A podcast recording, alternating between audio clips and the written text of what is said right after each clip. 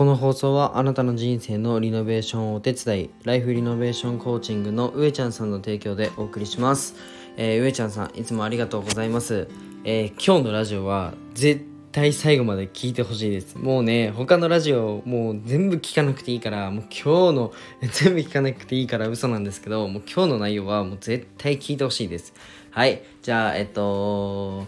もうね、本題に入りたいと思うんですけど、おはようございます。えー、ひじりと申します。え僕のラジオは、えっと、障害の偏見を、えー、なくすまでの過程を本気で話しています。まあ、起業してね、学んだことだったり、まあ、施設をどうやって立ち上げるのっていう過程だったり、まあ、作品を届けるまで僕絵も描くんですけど作品を届けるまでの過程を、えー、発信しています。1.2倍速で聞くといい感じに聞けます。えっとね今日は、うんと、今日のテーマはまず、えっと、目的はずっと変わらないよというテーマで話していこうと思います。えー、まあ、僕が今までにいろんなことに挑戦してきて、うんと、今もね看護師やりながら、まあ、SNS の運営代行だったり物販などをやっていますがえっとね一度も目的を変えたことがないという内容で話していきたいと思います。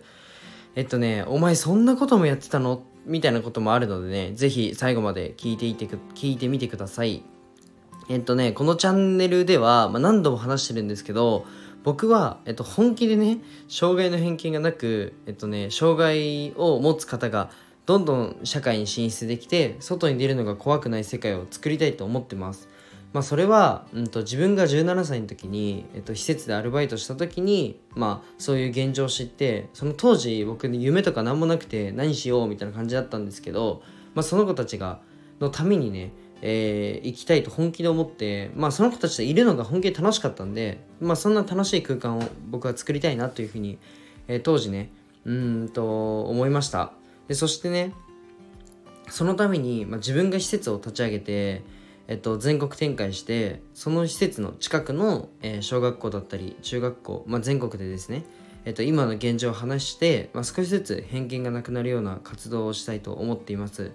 でそれを世界にも展開して届けたいなというふうに思っています。でそのために必要なことって何なんだろうっていうふうに、まあ、日々試行錯誤して考えてるんですけど、まあ、ちなみにね施設を立ち上げてそれを守ってって、えっと、さらにね活動を広げていくにはもう莫大な費用と人が必要なのがまあ勉強してて。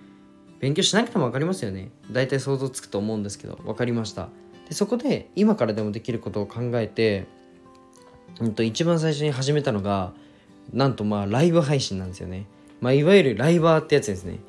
でなんとなくまあなんか組織を作るのに、まあ、ファン化させてしまうのが最強だというふうに学んで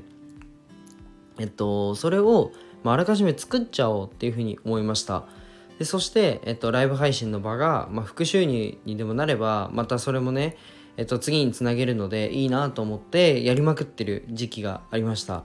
でもうんとそこでのリスナーさんの反応を見ると、まあ、とっても僕は感謝してて今でもねあの応援してくださってる方たくさんいるのでえっと嬉しいなっていうふうに思うんですけど、まあ、僕が夢を語るよりもまあ、アイドルみたいな立ち回りをしている方が、まあ、立ち振る舞いをしている方が反応が良くて、まあ、自分の求めていることとは、まあ、大きくずれていることが分かりました。でこの時はね、うんと、1日1冊ぐらい本を読んでもうひたすら施設経営について学ぶためになんかマーケティングやらなんやらの、まあ、ビジネス書を、まあ、読みまくってたんですよ、まあ、今思えばまあうんとまあ読んでた期間もあってよかったなと思うんですけどうんもっとね自分の発信とかに時間を使ってればなとか思うんですけどまあそしてねまあ日本は、えー、まあ、資本主義だから資本があればてかなければ信用にもならないし、まあ、あれば信用にもなるし人がつくのかと学んで、まあ、どうやったら稼げるのかを、ま検索してもう片っ端からやることを決めました。もうブログライティングデザイン YouTube いっぱいありますよね。なんかセドリとか。とにかくいっぱいあるじゃないですか。これ片っ端からやろうっていうふうに決めてまあいろいろやってきたんですけど検索して出るようなワードで僕やってもえっとまあ資本力がなくても始められる、まあ、ビジネス副業ですよね、うん、片っ端からやったんですけど全くダメで本当に論外でした。もう1円にもならない。なんならライブ配信やってた時の方が全然稼いでたしもっと試行錯誤しなきゃダメだっていうふうに思ってまあね明らかにね自分の戦場じゃないんですよそこが。と思って流れてきたのが音声に流れてきたのがこのまあひじりというやつですね。はいえっと一度ね自分の目的に戻るんですけど、まあ、障害の偏見をなくすにはどうすればいいのかっていうのを考えた時にえっとまだね固まった思考のないなんだろうえー、っとまだ価値観とかが確立されてない年代例えば幼稚園生小学生あたりにリーチさせたいなというふうに思うようになりました。でそこで、まあ、義務教育に医療を入れてしまえばいいんじゃないかっていうふうに思って考えたんですけど、えっと、それやるには僕厚生労働大臣にならなきゃいけないんですよ。でなったとて、うんと、それにみんなが賛同してもらえるわけがないというか義務教育も変えちゃうっていうのはそれ相当きついなみたいな。ギャンブルすぎるなと思ってまあなるためにもね相当な学習量と資金が必要で、まあ、時間もかなり取られると思いまあ断念したんですよ。でそこで僕にまずねうんとまあそこまでの知能もまず 僕にはないんじゃないかなと思って僕の戦場じゃないというふうに思ってで次の打ち手として、まあ、対象が小学生や幼稚園生くらいの、まあ、作品を作っちゃって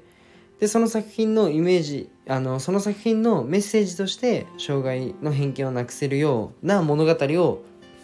書こうと、えー、思いついて絵を描き始めました。まあなんかあるじゃないですか。ピクサーの多分ニモとかもそうですよね。ピクサーのニモ。あるじゃないですか。ニモも確かなんか、えっと、そういうメッセージが載ってたと思うんですけどまあそんな感じでなんか僕がうんと絵本か紙芝居か分かんないんですけど、まあ、そういうのを作ってやろうと思って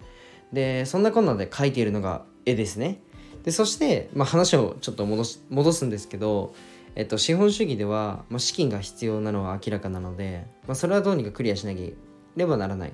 さらにね、まあ、施設内のねうんと施設の内部にボランティアで入った時に、まあ、どうやら医療はお金が厳しそうだぞとうまく回ってないし、まあ、回ってるのは本当安い時給でめちゃめちゃ長時間働いてる人がいるという現実を知って、まあ、なんでなんだろうと。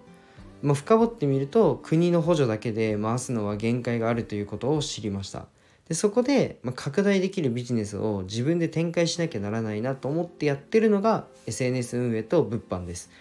で、うんと、ビジネスの話をするとね、まあ、ひさんちょっと変わってしまったと、